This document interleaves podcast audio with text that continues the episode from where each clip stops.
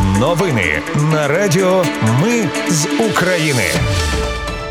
Вітаю, це Радіо Ми з України. Мене звуть Анастасія Вихорі. Ви слухаєте головні новини дня 19 червня. На сході зараз складна ситуація. Росія підтягує резерви. 11 українських військовополонених досі ув'язнені в Угорщині. Росія могла викрасти з України до 300 тисяч дітей. Речник російського диктатора Пєсков пояснив, чому ООН не допустили на окуповану Херсонщину. У Британії законодавчо закріпили збереження санкцій проти Росії. А апеляційний суд розглянув зміну запобіжного заходу судді Тандиру, який на смерть збив нацгвардійця. Про все це та більше слухайте вже за мить у новинах на Радіо Ми з України. На сході ситуація складна. Росія підтягує резерви. Про це заявила заступниця міністра оборони Ганна Маляр. Окупанти активно наступають на Лиманському і Куп'янському напрямках. Вони не лишають своїх планів вийти на кордони Донецької та Луганської областей. Наразі для ворога це основний напрямок наступу. Наші війська мужньо діють в умовах переваги ворога в силах та засобах і не дають ворогу просуватись. Додала Маляр. 11 українських військовополонених, яких Росія передала Угорщині без відома України, досі перебувають на угорській території. і Вважаються бранцями. Радник уповноваженого з питань зниклих безвісти Іван Ангелін розповів Суспільному, що поки невідомо на яких підставах військовополонені лишаються в Угорщині і чому ж їх не відпускають. Родичам вдалося зустрітися з ними, але не в місцях утримання родичів селять у готелі, привозять в якесь місце, а потім туди доставляють і полонених. На спілкування дають годину або дві. Про умови утримання та терміни повернення в Україну рідним не повідомляють. Українські дипломати не можуть отримати доступу консула до бранців. Також не пускають, заявили в МЗС. Офіційний Будапешт ніякої інформації не дає. Часткову інформацію про військовополонених розповіли їхні родичі. Все вказує на те, що вони в неволі і не мають доступу до медіа та інтернету. У Єврокомісії заявили, що Угорщині треба пояснити свою роль у звільненні 11 українських військовополонених з Росії та комунікацію з Києвом з цього питання. Так, речник Єврокомісії із закордонних справ і політики безпеки Петер Стану відреагував на заяву української МЗС про те, що угорська сторона не допускає до військовополонених дипломатів. СБУ затримала працівника Укрзалізниці. Він виявився російським агентом. Мешканця Павлограда завербували на початку 2023 року. Він був працівником місцевої станції і передавав росіянам маршрути слідування техніки збройних сил України, яка задіяна в контрнаступі. Також агент планував підрив залізниці на Дніпропетровщині. За державну зраду йому загрожує довічне ув'язнення.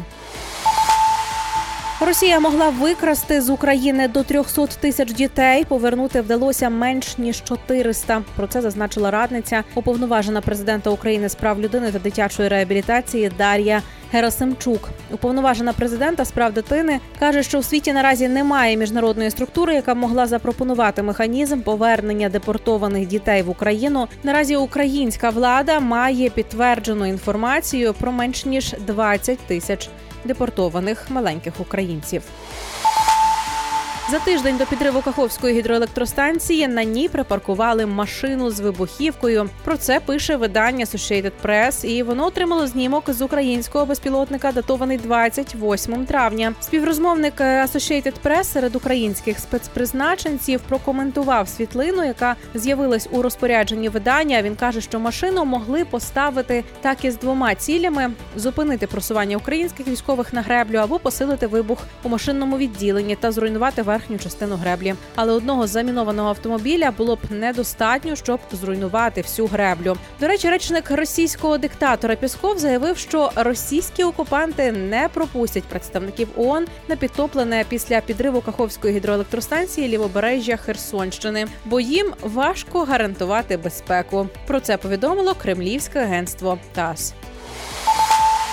У Британії законодавчо закріпили збереження санкцій проти Росії, поки Москва не компенсує Україні збитки. Україна продовжує захищатися від вторгнення Росії, а жахливі наслідки війни Путіна є очевидними, заявив міністр закордонних справ Клеверлі, якого цитує Reuters. За його словами, потреби України у відбудові і будуть величезними. Велика Британія готова використовувати санкції для того, щоб Росія заплатила за відновлення країни, на яку вона так необачно напала. Від початку повномасштабного вторгнення Росії в Україну Британія заморозила більше ніж 23 мільярди доларів активів і запровадила санкції проти понад півтори тисячі росіян. Держсекретар США Блінкін зустрівся з лідером КНР Дзіньпіном у Пекіні. Все для того, аби трохи покращити ситуацію між країнами. Обговорили низку питань, не забули про Україну.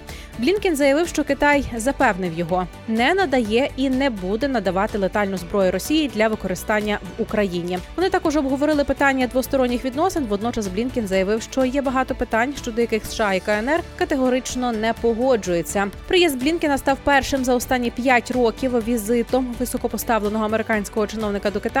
Держсекретар також мав зустріч з міністром закордонних справ Китаю Ганом і дипломатом Ван Ї. І до інших новин у Києві апеляційний суд розглядав зміну запобіжного заходу судді Тандиру. Це той суддя, якого підозрюють у вчиненні смертельної аварії в стані алкогольного сп'яніння в ніч на 26 травня. Тоді загинув нацгвардієць. За рішенням суду Тандир лишиться під вартою без права на заставу ще на місяць. Повідомляє Суспільне. Результатів аналізів біологічних зразків досі немає. Водночас слідство заявляє, що має докази сп'яніння підозрюваного. Сам Тандир стверджує, що не перебував у стані сп'яніння в момент аварії. Сторона захисту просила про цілодобовий домашній арешт.